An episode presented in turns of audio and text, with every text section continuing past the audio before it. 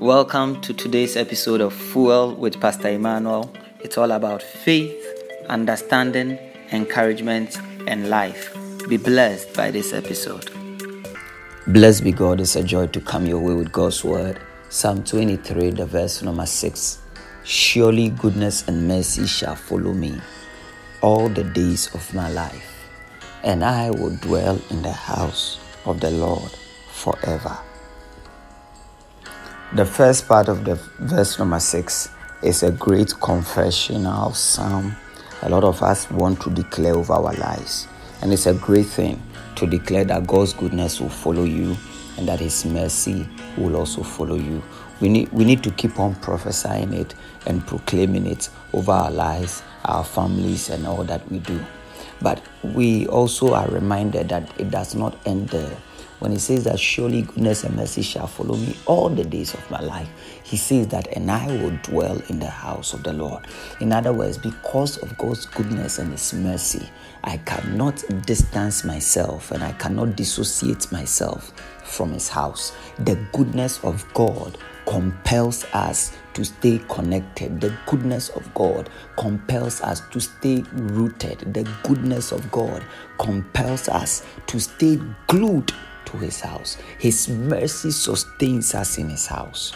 A lot of people, when they experience the goodness of God, they are grateful, they are excited, and unfortunately, sometimes the same goodness of God they have experienced distances them from the house of God, or as a result of the goodness of God in their life, they become so engrossed on the goodness, enjoying the goodness and celebrating the goodness that they become removed from the house of the Lord.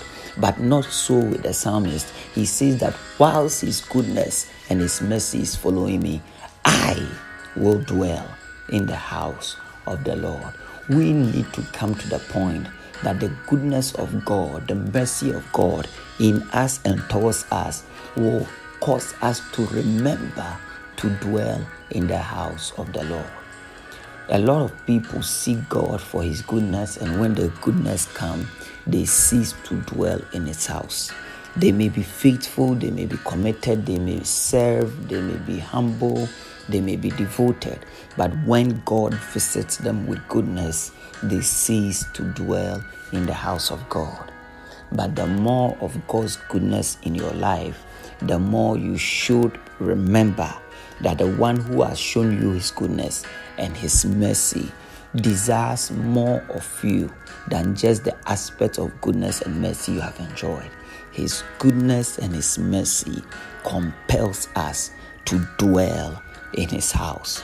So today, wherever you are, whatever station of life you find yourself in, remember the most important thing is not just to have God's goodness and mercy following you.